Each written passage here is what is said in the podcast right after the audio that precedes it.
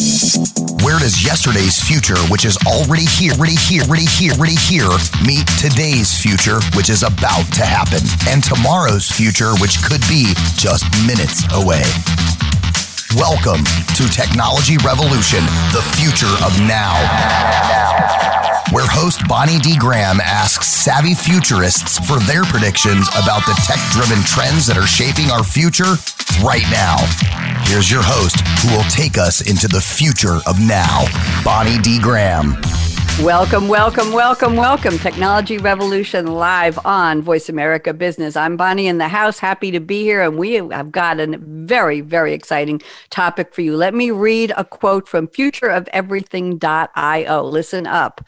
The word entrepreneurship, yes, that's our topic today, has been defined as the discovery, evaluation, and exploitation of opportunities.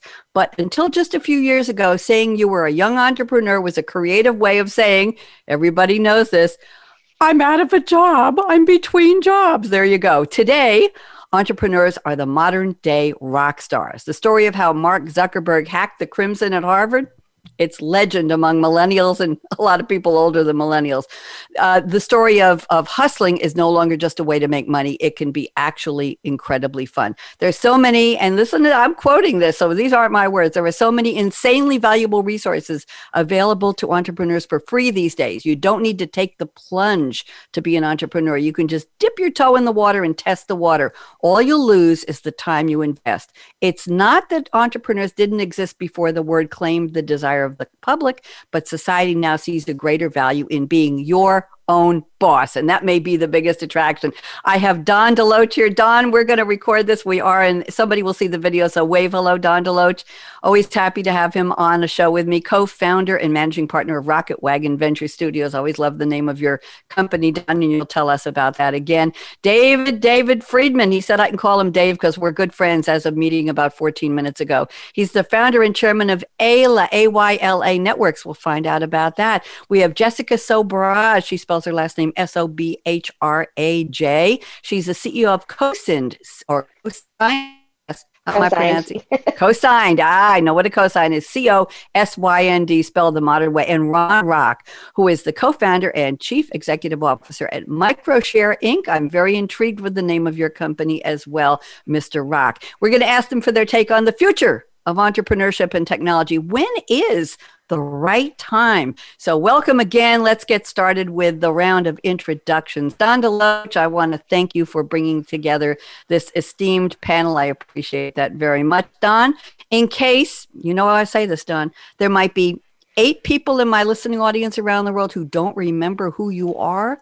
Shame on them. Tisk, tisk. And why don't you talk to those eight people and refresh their memory? I'm putting you on speaker view. Don, welcome back. Thanks, Bonnie. Uh, yeah, so I'm Don DeLoach. I'm the um, co-founder and uh, managing partner for Rocket Wagon Venture Studios.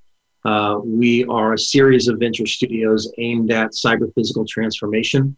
Uh, we really focus on stage two entrepreneurship, so not so much getting to the MVP, but getting from the MVP to being a commercial, uh, commercially viable, scalable company. Uh, most people would would equate that to sort of a Series A level. Uh, I've been running small venture backed companies for over 20 years. I'm passionate about IoT, and, and Rocket Wagon Venture Studios is sort of the combination of those two things. And it's great to be here with a, a really good group of uh, panelists. Thank you very much, Don. Always a pleasure to have you. I think you're coming back on one of my Game Changer shows on uh, Rip from the Headlines, Internet of Things, in a couple weeks. Let's go to Dave Friedman. Dave, putting you on speaker view, kindly introduce yourself to my listeners. Go ahead. Hi, uh, Bonnie. Thanks for having me. Uh, yeah, my, my name's Dave Friedman. I'm a, a, liberal arts history major that moved out to the Bay Area, I think, about 25 years ago and found myself in tech. Uh, most recently, I founded a company called AYLA Networks, uh, targeting the Internet of Things platform. Uh, I'm chairman of the company now. I was CEO for eight years. It's been one of the fastest growing companies in sort of these Forbes lists for a couple years running now, which is that's a good thing. Um, lately I've been helping out a, a, couple other companies sort of in this earlier stage uh, as also being chairman of AYLA and uh, having a lot of fun helping those companies grow. Fun helping those companies grow. Is the word entrepreneurship on the tip of everybody's tongue, Dave Friedman? For sure. for sure. Okay. Is the timing right? Is this a good time? It's always the right time. That's what I was looking for. Don, do you agree with that? Uh, yeah.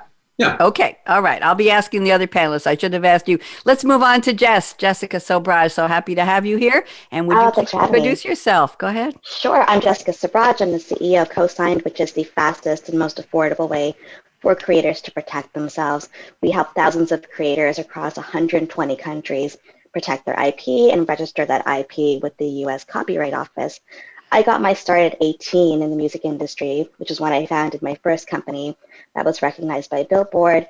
And from then, I moved on to work at SESAC, which was one of the, still is, one of the biggest performing arts organizations um, in the US. And then from there, I jumped to a company called Rumblefish, where we were licensing hundreds of thousands of IP on a, a weekly basis. Um, but the thing that I'm, I'm most proud of, besides Cosynd, is being the former president of Women in Music, which is the longest running nonprofit for women in the arts and the largest, I think, still to date. Other fun facts I'm Canadian, a Yorkie lover, fan of Don DeLoach, and I'm think, I think more things will pop up as we go, go along. Jessica, you said your first company was uh, recognized by a billboard. What was the company? What did you do? It was a company that licensed music to TV, film, advertising, and gaming. And at that company, we had built a supplier network across 90 countries. So I'm a, a huge fan of bridging gaps across different countries and finding authenticity, especially music. And that's that's why I loved being in music supervision in general. Thank you very much. Very interesting. Do you wake up with the word entrepreneur across your uh, your bedroom or your living room, or is that is that how you live, eat, sleep, and breathe? Entrepreneur here. Entrepreneur. I also wake up with Bob Marley in my head quite a bit now. I'm I'm, I'm pregnant, and so our baby loves Bob Marley. Apparently, first thing in the morning, just it, it's there. Can't help it. Good to know. You all heard it here first. Bob Marley in the womb. Yep. Okay. Thank you. Uh, I think we have to start moving to the, yes. Okay. Ron Rock, you're up next. I don't know how you're going to follow her, but Ron, go, go ahead. Ron Rock, so happy to have you here. Would you kindly introduce yourself? Absolutely. Thank you, Bonnie. It's a real pleasure to be here. My name's Ron Rock, and I'm an entrepreneur. There, I said it. I've been an entrepreneur my whole life. I've been uh, uh, doing this for the last 40 years, and I just love the topic entrepreneur and how it's evolving in in society. I always think that the biggest thing about being an entrepreneur, because lots of people ask me, it's not about the idea, it's not about the team, it's not about the product. It really comes down to your tolerance for risk. Can you really put yourself out there and take that risk to either succeed or, quite often, as I've done in the past, also fail and fail publicly in uh, uh, in, in front of everybody. Uh, I've started many companies over the last 40 years. The last one uh, that I'm working on now is Microshare. We're in the space of managing data in Internet of Things. That's how I met Don DeLoach with his great book, The Future of IoT. So, really, as we bring these billions of new data sources together, who owns that data? Am I allowed to use it? Is it subject to privacy, HIPAA? Is it monetizable? Who do I sell it to? How do I do that? All of those things is really in the middle of what Microshare is doing today. So, happy to be here. Thank you very much. And by the way, I know that you are outdoors, Ron Rock. I can hear the birds tweeting. It's delightful. Where are you? What part of the world? I am in a little town called Jay, New York, near the Canadian border. A friend of mine has a cabin up here right along a stream where it's apparently some of the best trout fishing in America. So it's it's just spectacular. Well, tell the birds thank you for joining the show. We I'm will. enjoying it. They're very musical and, and actually delightful. So don't mute them out. I like them very much. Thank you all for the introductions. This is the part, and we've established we have a lot of entrepreneurs here, and it's a good word. It's a good thing. Do you all like being your own boss? Everybody raise your hand. Is this part of why you did it? Jess, Ron does. My, yes, everybody good. Okay. Well, well, we're getting these I valuations think it's on more the than table. that. I'd say it more than that, Bonnie. I say I'm an entrepreneur because I'm virtually unemployable. Nobody will hire me. So I've had to create these jobs just to have have a living. Isn't that interesting? I'm an entrepreneur, Ron. I have worked inside of big companies and created my own path. Broadcasting was not something I uh, was trained to do. It's not something I was ever hired to do. I had an idea. I went to a manager in 2011. I said, let me start a radio show. And it ballooned into 50 radio series in 10 years. So I, I'm the entrepreneur. For those of our listeners, that's somebody who works for someone. You get a paycheck. Right? Am everybody not if I'm correct in all this, please. You get a paycheck, you're on a payroll, you're part of a staff, and you do something independent, autonomous inside the company, which is not always easy. I'll just leave it alone. Now, now I'm an independent broadcaster. Thank you for that, everybody. Now, this is the part of the show where we go to our quotes. I've asked my guests for a quote from a movie, a song, a TV character, and let's see what they came up with. They're going to relate the quote in their own words to the topic. And if you're just tuning in, this is Technology Revolution, the future of now, number 93. I'm the only one who keeps count. The topic is the future of entrepreneurship and technology. Is this the right time? When is the right time? And we already heard now, anytime is the right time. So, uh, Don DeLoach has sent me the following quote from the Rolling Stones, 1969. The album was Let It Bleed. Here's the line. You can't always get what you want. I'll stop there. But if you try sometimes, you'll get what you need. My drums are in the other room, by the way. I'm a drummer. Don, talk to me. How'd you pick this quote? What in the world does it have to do with our topic?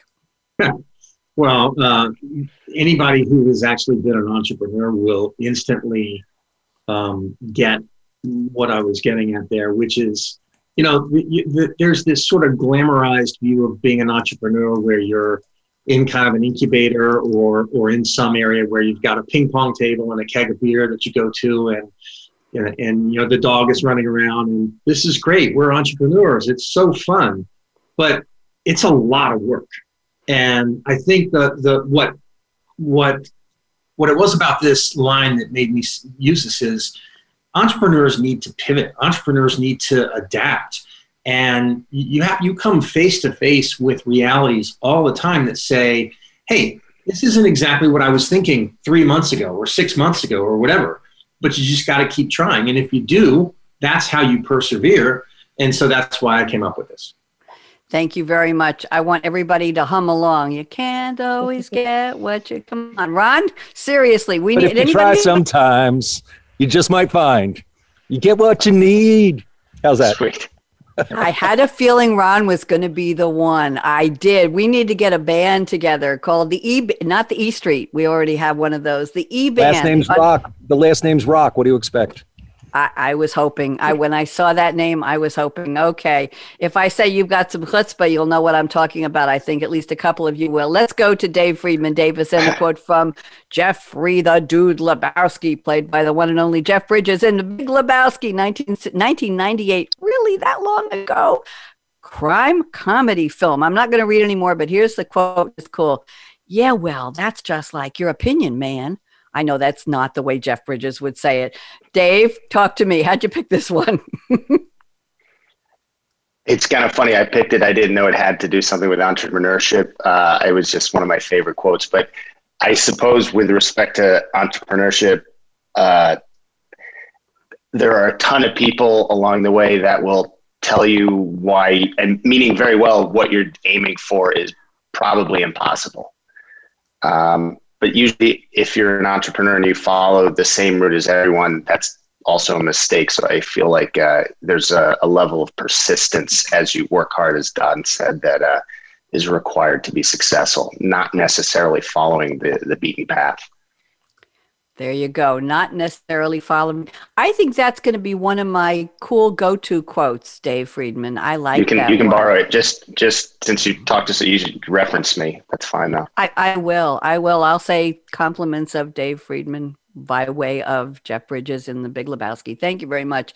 Jess Sobhraj, I'm looking at your quote. You sent us a quote from Rocky Balboa, one and only Sylvester Stallone, to his son Rocky Balboa in the 2006 film. We get this quote a lot on my radio shows, Jess. It's very popular. I'm just going to read the whole thing. It's long. It ain't about how hard, I hope this is okay. It ain't about how hard you hit. It's about how hard you can get hit and keep moving forward. How much you can take and keep moving forward. That's how winning is done. Did I did I pass muster on that one, Jess? Is that okay? was perfect.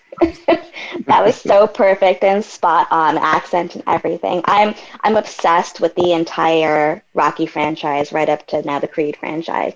Um, and when I have my low moments and I just need to recharge a little bit, Rocky is definitely among my top, you know, five to ten things that I'll watch just to get myself back in that spirit. But the reason I picked that quote is because it is so, I think, um, reflective of what the entrepreneurial spirit is, which is there's no manual for this.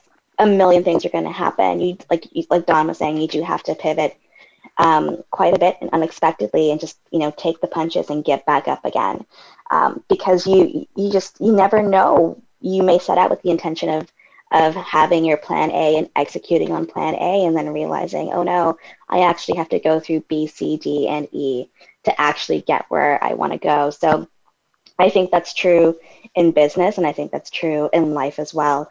That whatever comes your way, you really just have to keep going, keep breathing, and keep getting through each and every day as best you can. Thank you very much. A, a, great quote, a quote for of words to live by, right? I think all of our quotes actually are. Thank you, Jess. Appreciate that.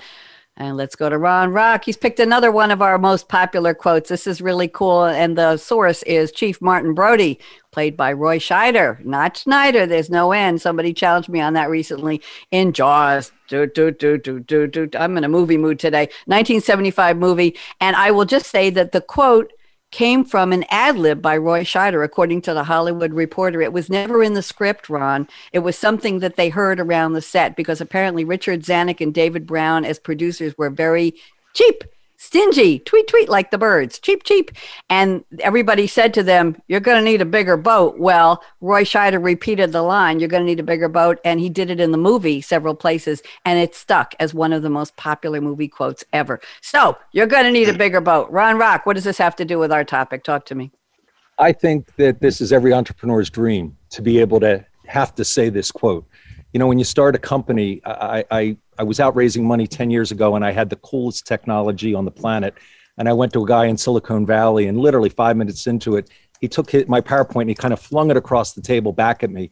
And he said, I don't invest in technology. I only invest in scalable business models. Technology is somewhat easy to find. A scalable business model is elusive. And most companies that try to start fail because they never get that scalable business model. But once it hits, it hits big and suddenly no matter how long you've been at it a couple years or, or or longer all of a sudden you need everything yesterday. You need more marketing. You need more sales. You need more accounting. You need more legal. You need more space. And and no matter in everywhere you turn you're understaffed overworked overstressed. And it's in that moment that i think of that quote because you you got this giant fish coming at you and it's all happening real time and wow we just we need more right away. We need a bigger boat.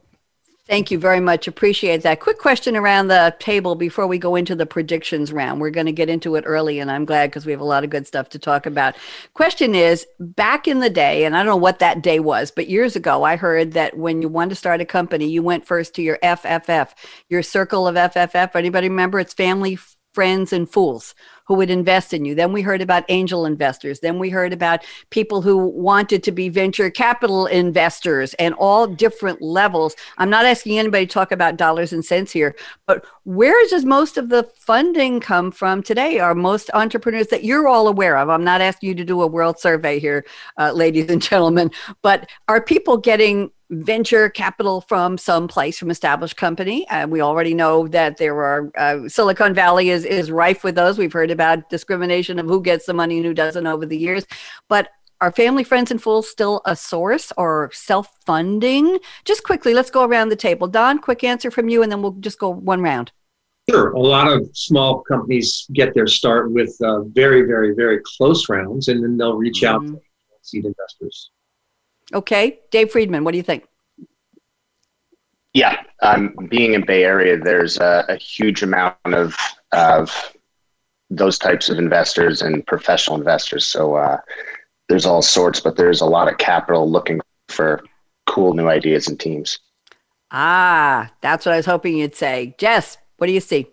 Uh, we avoided um, friends, family in, in, the beginning and actually got most of our funding from angel funds who had a mandate to fund companies that were primary, primarily female and primarily uh, minority. Our company in particular is 80% female, 60% minority, and 20% military. So we, we ended up just in the right places at the right time. Quite a mix, diversity and inclusion incarnate. There you go, living and breathing. Ron Rock, what do you see for investors?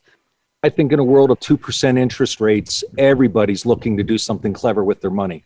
So I've managed to avoid in the last eight years, while raising a significant amount of money, not a single dollar from VCs. All high net worth family offices, um, private equity starting to come down the food chain as well. It's a whole new world out there for fundraising. And, and most of the venture capital community still thinks it's 2005 and that they're in control. Here's an interesting uh, piece of advice for entrepreneurs, and I, I live this every day. When you meet with investors, potential investors, we're in a time now where they need you more than you need them because they've got more money they, to deploy than they can possibly find good opportunities to deploy it. So it's, it's, a, it's a really fun time, I think, to be raising capital. That's an interesting comment as we are coming, it's now almost the end of May 2021, and we are coming out of the pandemic, and so many people shifted their approach to work, right? Am I in an office? I'm working from home. Am I raising my kids? Am I becoming a tutor? Am I doing a remote job? Is the technology there? Am I tired of being on conference calls where everybody sees what my house looks like? Is the factory going to reopen? What's happening with the supply chain? It has become such a complex environment for businesses that were even established. That's why I started out asking the question a little while ago is this the right time? And I've heard that it's the bad times, quote unquote, the bad times that are actually the good times to start. Thank you all for your insights on that. Uh, let's go to the predictions round. Don DeLoach, I'm starting with your prediction number one. You say the pace of digital transformation will continue to increase based on, I like this word, combinatorial elements along the lines of what was articulated in the second machine age. Don DeLoach, take about three minutes, unpack this for me, please. Sure. Uh, so that Second Machine Age is one of my favorite books. It's uh, by McAfee and, and Brynjolfsson, and um, and they talk about how uh, a given uh, uh, a given advance in technology uh, provides the building blocks for other advances in combination, and that's why the pace of, of you know, digital transformation continues to increase. And I, I think that there are numerous examples out there. Look at the just the whole mobility world and connected vehicles and what's going on, whether it's driver safety or or uh, EVs and battery quality. Uh, look at healthcare. Healthcare is amazing. The shrinking of devices, the um, uh, the advances in genetics, the advances in proteomics, uh, and and the data in combination that can come from these various sources is, is just creating this tectonic shift in terms of um, healthcare and, and, the funding of healthcare. Um, things like construction, where you look at the deployment of IoT related assets for everything from worker safety to um, integrating into to integrated BIM systems, uh, things like 3D printing. All of these come together in combination to advance um, you know, various industries in ways that just change the landscape on, on an increasing rate. So if you're an entrepreneur and you're thinking about uh, I want to do the next cool thing, that requires that you actually have a working understanding of a lot of different pieces and parts that come together. So I think that we're just going to continue to see that. Thank you very much. And I want to just tell my panelists if there's anything you want to comment on when somebody has their prediction, we're not going to do a full comment round, but just raise your hand. Teacher, teacher, call me, call me. And I will call you. Just wiggle that finger at me, the right finger, and I, I will let you comment. And that's fine. Or just jump in. That's fine. Thank you, Don, for kicking this off. Dave Friedman, prediction number one. Continue, and this is interesting. Continued strain of relationship between the U.S. and China will make it harder for entrepreneurs to attack both markets. They will have to choose. Dave Friedman, are these fighting words? Talk to me. No, it's it's actually based out of experience. I, I have worked uh, AYLA and, and with other companies where these are two of the biggest markets out there. So um, they're very different markets, but also it's huge, huge source of capital in China. Um, and uh, for a while, it was moving where companies could uh, sort of consider working in both markets uh, much more closely together. We're definitely on uh, moving away from that right now. And, and uh, there's a lot of brilliant founders from China that are in the US and the US trying to operate in China, but that's getting much harder right now. Um, both are big markets on their own, but it, it just makes it a bit more inefficient for building a plan, or it definitely has to be built into a plan when one considers uh, how their how their you know go to market is. Thank you very much. Okay, remember anybody can comment, just raise your hand. Okay, let's go to Jess. Prediction number one, and the last two words in this prediction are where I want you to focus. Jess says the aftermath of being benched by the pandemic, which I just mentioned, will lead to a new wave of entrepreneurs seeking ways to create their own autonomous side hustles. I like the idea of side hustle. Jess, talk to me. Yeah, I think a, a good place to start is to really unpack how the pandemic unfolded. I remember here in the heart of the city in New York, our office building was one of the first to have a confirmed case of COVID. Mm. That was, I think, March 9th. And we all were sitting around the coffee table having our lattes saying, you know, this is insane.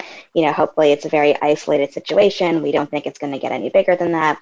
And then the very next day, I got an email saying, oh, by the way, that one case is actually now 10 on the same floor as you.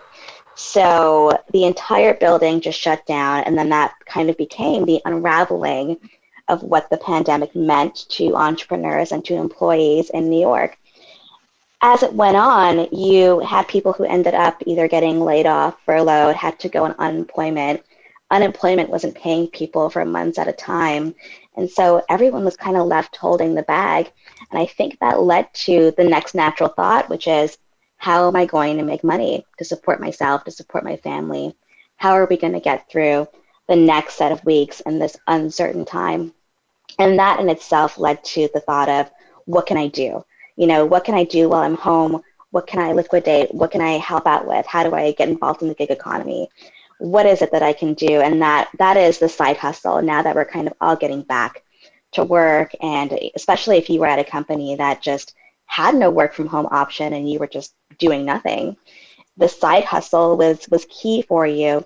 And I think that entire process of how companies treated their employees, how companies, um, you know, showed compassion towards their employees or not, was the deciding factor for so many budding entrepreneurs to say, I can't rely on my bosses and this company to ensure my future. I've got to do something for myself and find that autonomous side hustle that's going to generate income if this ever happens again or you know screw it i'm done with the entire corporate side of it. I just want to have my own thing and be my own boss.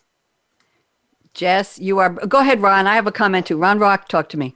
I just wanted to to to comment on that. I, I split my time between the us and london and the number of friends and associates that got into the home delivery business during COVID, got themselves a motorbike. In the UK, you can get anything from groceries, a bottle of wine, a mousetrap, a dinner, whatever you want, you can get delivered to your home. And there's a whole industry now thriving that didn't exist just 18 months ago. And it was all exactly what you're talking about.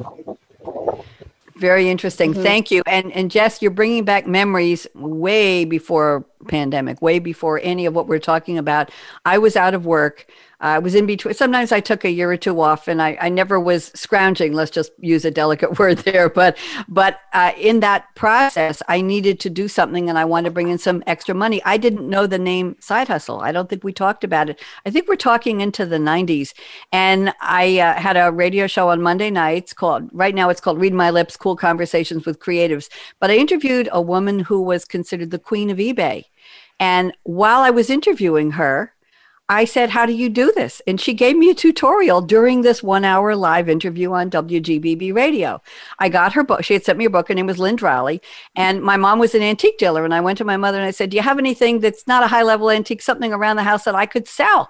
And she said, Yeah, I have this little pitcher somebody gave me for our summer house to, to pour lemonade or cold water or wine at a dinner party outside. Just it's a pitcher, it's ceramic. Well, it turns out it was very popular.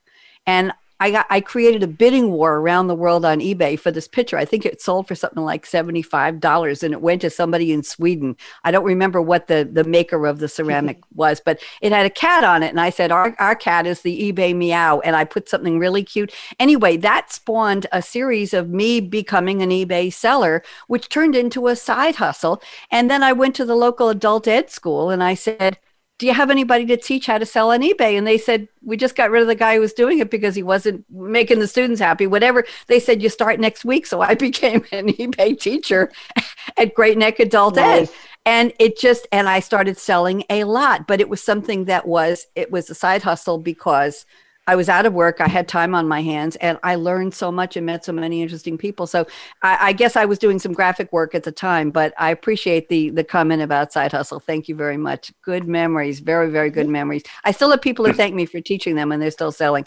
Or let's go to Ron Rock. Prediction number one. This is interesting. Uh, entrepreneurs, not large corporates, will increasingly be seen as the job creators of first resort and the policies of market oriented economies will adjust accordingly. Ron, there's a lot to unpack. Talk to us.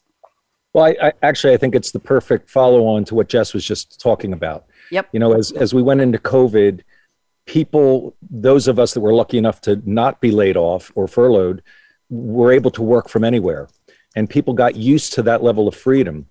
And a lot of what my company Microshare does right now, we're right in the middle of this return to work, this this idea of what does the new future look like? And it doesn't look anything like January of last year. There's, you know, the buildings are, you know, people are going into a hybrid work environment. They're going into, you know, in some countries, are you vaxxed or not? We'll decide what you're allowed to do and when you're allowed to do it. And through this, employees got to feel pretty empowered about how they want to live their lives and what's their work life balance look like. And so as we go forward, there's some scary statistics out there right now. As many as 70% of employees will consider changing jobs as we come out of this pandemic. That's a huge number. What's that all about? I think part of what it's about is that large, traditional large employers don't know how to be flexible enough, fast enough to accommodate this new sense of freedom and empowerment. And so already we know that small business fuels the majority of the economy in the US. That's not new news. But within small business, that includes dry cleaners, grocery stores, auto mechanics. But entrepreneurs now are increasingly, I think it's it's just an extension of the gig economy conversation that that that entrepreneurs are going to be driving a lot of that of that growth. Where we see a clash that needs to catch up we see regulation coming in trying to regulate uber trying to regulate you know the, the, these these new industries that popped up. And then oh gee are they being underpaid? Are they not being treated properly? There's there's a whole level of of infrastructure catch up that needs to happen no doubt about it. But that that that horse is left stable we're, we're clearly going in, in that direction right now and I think that for large employers, whether it be beginning to downsize their offices, beginning to get more innovative in their in their chief wellness officer policies, those types of things, I think we're going to see a lot of friction over the next decade trying to sort all this out. Thank you very much. Very, very interesting comments. Anybody have anything to comment, add on to Ron? We good? Okay. Starting round two predictions. Don DeLoach, I'm looking at prediction number three. Interesting. You say, as a global society, we are becoming more acclimated to societal challenges as articulated in the UN's SDGs and various ESG initiatives. And you can explain that. You say this will pave the way for entrepreneurship that links the trajectory of cyber physical systems to the well being of society. Doing good should be synonymous, should be synonymous with being profitable, not in conflict. I want to say, let me hear an amen or a hallelujah to that. Don DeLoach, talk to us. What do you see? Uh, yeah, for starters, um, you know, I, I, think a lot of young entrepreneurs are much more acclimated to that whole concept than than some of uh, some of us others that are older and maybe more cynical at times. But I, I think it, it is there, there is a clear progression in society. If you look at the United Nations Sustainable Development Goals, if you look at what's going on with ESG investing and impact investing, uh, it is becoming mainstream. People are starting to care uh, about you know who we are and what we are as a society. So so uh, considerations like sustainability um, are, are very common. Uh, but but if you if you take that one level deeper, things like innovation in water, so so metal detecting metals or, or, or pathogens in water, Legionella, things like wastewater epi- uh, wastewater based epidemiology, where um, I think a lot of people don't realize you can do COVID detection about 10 days earlier by doing uh, wastewater epidemiology than you do by testing. That, that has all kinds of ramifications in terms of societal good and public health readiness. Uh, if you look at things like uh, energy and the move towards de- distributed, decentralized energy deployment, distributed, decentralized agricultural deployment, these are things that will make us a more resilient society.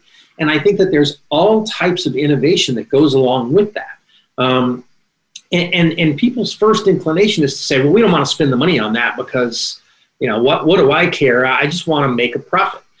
But, but there's a difference between, um, well, a lot of it is the difference between short-term and longer-term view. So if I'm, if I want to take a short-term view, something like hydraulic fracking, you know, is going to increase my balance sheet if that's my business. But if it decimates the water table for four generations, that's a bad thing. There's all kinds of other uh, examples, but I think the progression of society is opening up a path for entrepreneurs to do to do really cool things that are really profitable things that are really good things for society. Thank you very much, Ron Rock. Talk to us. I just want to add to that and connect a dot from a previous conversation. There are lots of funds, and it's rapidly growing, that are focusing on investing in ESG and sustainability initiatives. So, talk about raising money and, and making a difference. My last investment round is being led by a family office. They're, they have three criteria for investment, but number one is you must be doing good. And they define good in lots of different ways but mm-hmm. you have to check that box before you even get to criteria two and three. So I, I, I agree with Don. I, I think that's that's going to be a very big movement. It already is, but I think it's going to grow exponentially much faster than we think.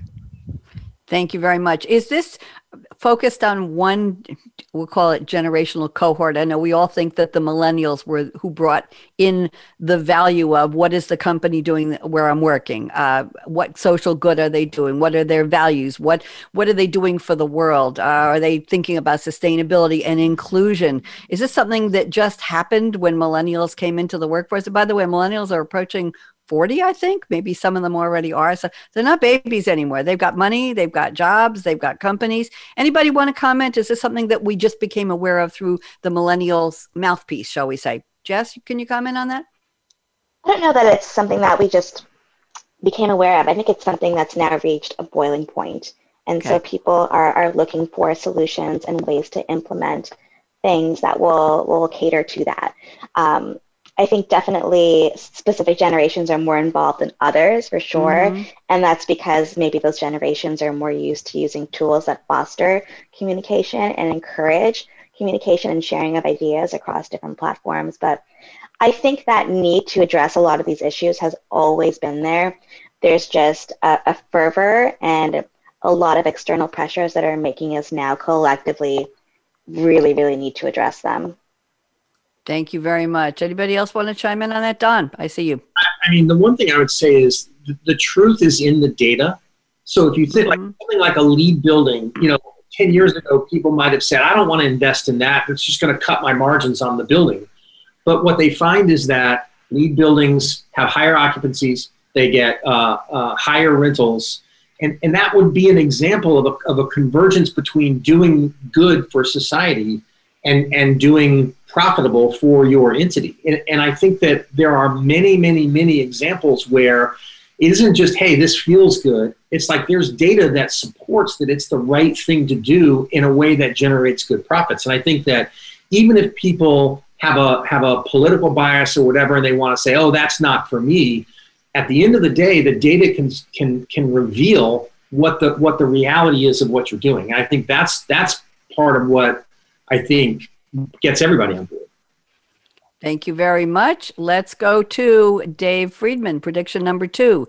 You predict there will be a major downward valuation adjustment in the next two to three years. So I'm thinking 2022, 23. The market has been hot for too long. Entrepreneurs will want to fuel up. Dave, what's our warning here to entrepreneurs or our invitation? Go ahead. Well, I mean, I guess if you step back, the the more uh, to say uh, experience you have uh, operating, you know that it's not always a sunny day, and so we have these cycles typically every seven years or so. And um, it's been an interesting time of expansion from 2008, actually, with this COVID interruption. But for a lot of tech, that actually accelerated tech. A lot of entrepreneurs, I think they're they've seen all their friends make money and they raise money, and there's huge amounts of capital, and the capital markets are actually the ones that start to drive these. Uh, uh, you know, they start to whipsaw the markets it's probably again we're overdue i suppose and you know there's signs like inflation and other things and i just i feel as if uh, an entrepreneur who hasn't seen it whose friends haven't gone through it and everything is successful um, needs to keep this in mind um, when the markets are hot like this now um, as um, as ron said it's a bit of a a seller's market now. There, there's a good ability to uh, get capital. The, one of my favorite quotes um, from an investor early on, I said, "Well, I don't know. I mean, should I take more money?" He looked at me like, "What are you crazy?" And you know, so then we coined basically, uh, "Greed kills companies, dilution only hurts." Um, so basically, take more money than you need. You don't actually know how much you need because no one really predicts these uh, these downturns, and it's it's been hot. So interesting good, good consideration for companies. Don DeLoach, I see you nodding while Dave is speaking. Anything you want to add, Don? Well, I've been running small venture-backed companies for 20 years. Anybody who's been in that position knows that what Dave just said is spot on. You know the whole idea of well i don't want to i don't want to take the dilution. Yeah so you don't want to be running out of capital and then have to go raise money because you're in such a disadvantaged position yeah. it's terrible. So that's i think his insights are really good.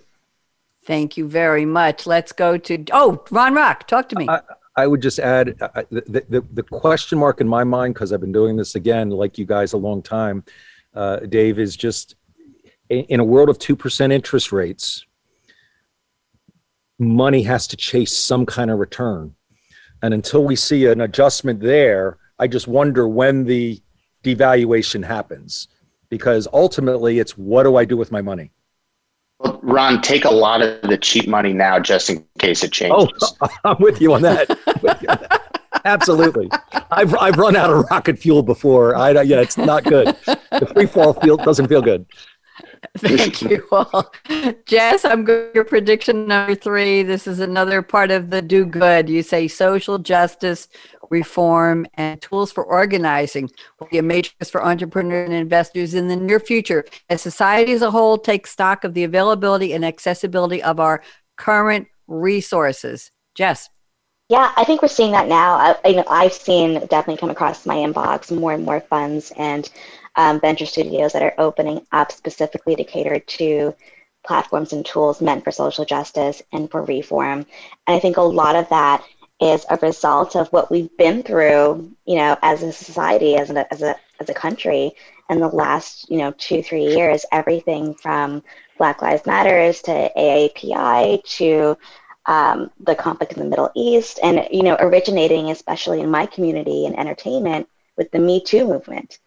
Um, so I think now, especially for startups and for companies, there's a greater pressure for them, especially to take a stance on certain issues or to, you know, put out a social media post. I remember Black Tuesday, which was not that long ago, it was a year ago, when everyone had was putting up the uh, the black tiles on Instagram.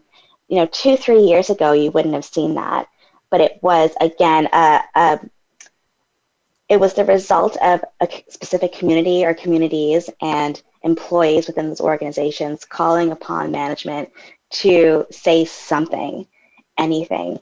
And I don't think that's going away. I think that the need for companies to internally organize and to internally have these tools um, and to find ways to show compassion internally to marginalized groups and their companies will be a trend that continues on. And there's going to be there's going to have to be a need for um, specific startups and tools to actually support that internally and externally too.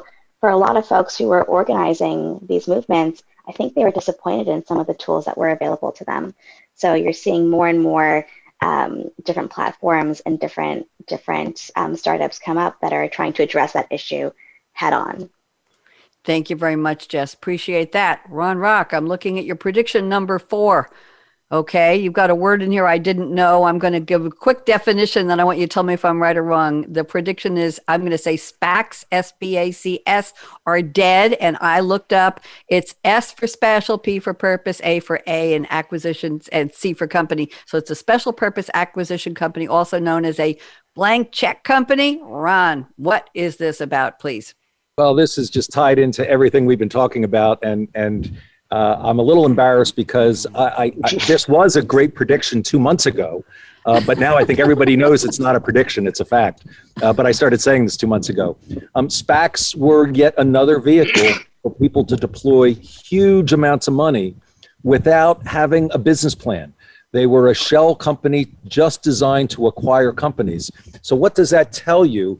You know, I live in Philadelphia, a Rocky fan as well, but I'm also a Philadelphia Eagles fan. I always say to people, there's nothing better than being an Eagles fan in August because you have no facts to back it up. So in August every year, we're going to win the Super Bowl. Well, a SPAC is kind of the same idea. I'm going to put a billion dollars into a company. It's going to be a home run because I don't even know what company I'm going to buy yet.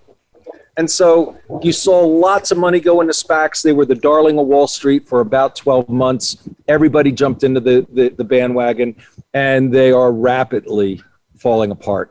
But it just is another example of how desperate people are to deploy capital. They just you just can't. You know, in Europe, we're we're seeing negative interest rates. You're just you can't put it under your mattress. You can't put it in the bank. They're going to charge you. What do you do with your money? It's a recurring theme that you're hearing from me. What do you do with your money? Thank you very much. Okay, I'm paying my CPA right now. what can I tell you? Okay, more about that later. Here we go. Don, let's see if we can squeeze in a couple of more predictions in round three. We've got seven minutes left till the show is over. Let's do this quickly. So I'm looking at prediction number four, Don DeLoach. Resources focused on helping tech entrepreneurs develop minimum viable, viable I'm sorry, minimum viable products will shift more to helping them get from the MVP to the go to market with scalable, repeatable processes as commercially viable companies. Can you translate this for me, Mr. DeLoach? Sure. I mean, the common metric that people often talk about is that 90% of startups fail. But what I think most people don't really understand is that 70% of those fail in years two through five. That has less to do with getting to a minimum viable product and more to do with execution risk. So uh, hiring, product market fit, addressable market. Um, you know, uh, my, my good friend, uh, Dr. Bob Eberhart at the Stanford Graduate School of Business Project on Entrepreneurship and Society is, uh, I love hearing him say that, you know, what, what, what venture investors want isn't somebody that comes in with this super cool product. They just want to see John Rockefeller coming in covered, covered in oil saying, hey, I think I'm onto something. And I think that, that that's right. So the business model, the sales execution, the, the board construction and governance, risk management, all of these things that are the execution side of getting to a uh, commercially viable, scalable, repeatable process for a company um, is where most of the failure happens. And I think that as the market uh, begins to evolve and more, more and more focus you know goes to entrepreneurship, I think that the resources, the vast of like 95% of the resources are focused on like incubators and accelerators, and that's getting to the MVP. I think that what we're going to see is an emergence of resources that are much more aligned with like what a, what our our venture studio is is an apprenticeship model where you've got a team of entrepreneurs who have been there and done that that work alongside the startup to get them from the MVP to the uh, uh, to, to sort of a Series A or a commercially viable company. And I, I think we're going to see more and more of that. The, the last thing I would say is that uh, a 60 year old entrepreneur is three times more likely to be successful than a 30 year old based on uh, um, statistics out in the market. And I think that that says something about the value of experience in the context of entrepreneurs. Thank you. Very interesting. There is hope. We'll leave it there. Thank you very much. Don't retire, become an entrepreneur. Dave Friedman, quickly, prediction number four. Let's do a quick pass at this. You say investors will be more com- feel more comfortable spreading their investments geographically, making it easier to raise capital in lower cost regions outside the Bay Area and New York City. Can you take about 60 seconds for this, Dave? Go. Yeah, I think this is a no-brainer. I, I, probably uh, 12 months ago, when people said your whole company is going to not go in the office now for uh, for a year at least, we'd say that's impossible. It'll never work. Similarly, uh, investors, venture capitalists, kind of froze their investing in the first couple months uh, last year because they didn't know how am I going to like marry someone without meeting them. And it really is a marriage and, and they've gone over that hurdle. And so the bay area is extremely expensive. We have lots of high taxes in california. And so there's it ought to make it much easier for entrepreneurs in other areas and regions that are lower cost to uh, build more virtual teams that are more efficient. Um, and so i think that'll be one of the ripple effects that will continue after this Thank you very much. Jess, let's see if we can hit prediction number four. The first line is what intrigues me 60 seconds. Hoping for the best, planning for the worst will become a way of life for CEOs. Jess, 60 seconds. Hit it. Go ahead. Yeah, total way of life. I think it's a way of life for me in business and in life in general. Um, but I mean, look at what we just went through. No one had predicted the impacts of COVID 19 on business. No one really had a game plan for how to deal with that. So I think as a CEO going forward, you now have to have a plan for how you can rapidly scale up and scale down. You know, what fat can you trim? What is the lean mean product that you're going to put out or the lean mean strategy you're putting out? Um, all the while hoping for the best, but ultimately planning for the worst. I think the mistake that some entrepreneurs make is relying on the capital they have and thinking that they will return. When COVID happened, everything was at a complete freeze. So it's not like you can always rely on your investors to bail you out. It'd be great if they could. You hope they can, but at the end of the day, that responsibility rests on you, and you've got to come up with a way to to keep the the boat afloat. Thank you, Jess. And we're going to give the final prediction to Ron Rock. Prediction number three. Ron, I hate this phrase. I want you to kill it for me. He says people will stop saying data is the new oil because data is going to solve the Earth's problems, not create them. So, Ron, attack it. You got 45 seconds. Go. 45 seconds. ESG, sustainability, the planet matters, all the things we've been talking about we, we, we, say data is the new oil because there's money, there's money there, there's value. Everybody gets that. But data is fundamentally different. We're going to use data to extend life, extend the quality of life, extend the quality of the planet. And so, data in a new ESG format is the solution to our problems. It's not going to be the root cause of so many problems, which is what oil did for us in the beginning. Thank you very much. And rumor has it that oil cannot be reused and reused and reused, and data, when treated well, can. I'm going to let us rest that case. Round of applause for Don DeLoach. Please, everybody, raise your hands and thank Don. Don, stellar panel, brilliant minds, great hearts. I am so impressed always with you, Don. Dave Friedman, thank you. Ron Rock, thank you. Jessica Sobhraj, thank you. And and good wishes on your impending addition to your family. Talk about entrepreneurship, raising a family. Today is an entrepreneur. Uh, we'll leave that one alone. I want to thank Aaron, my engineer extraordinaire at Voice America Radio. Just to our listeners, we had nerves of steel today. I have a zero upload speed. my my ISP is coming coming to see if he can fix it, but we went on the air hoping we would maintain the connection. And I want to thank my panelists for bearing with me. I think we did great. Bonnie D. Graham signing off. Remember, if somebody tells you, Ron Rock, I'm addressing this to you, somebody tells you the future is already here, Ron, I want you to raise your finger at them and I want you to wave and say, no, that was yesterday's future. And Don, Dave, Ron, and Jess, and you're going to tell them that today's future hasn't happened yet and we're here to make it a better one. Everybody wave bye bye. Bye bye. Thanks. Thank you for joining us for Technology Revolution, the future of now. Mark your calendar to join host Bonnie D. Graham every Wednesday at 8 a.m. Pacific Time, 11 a.m. Eastern on the Voice America Business Channel to hear how technology is impacting your future now.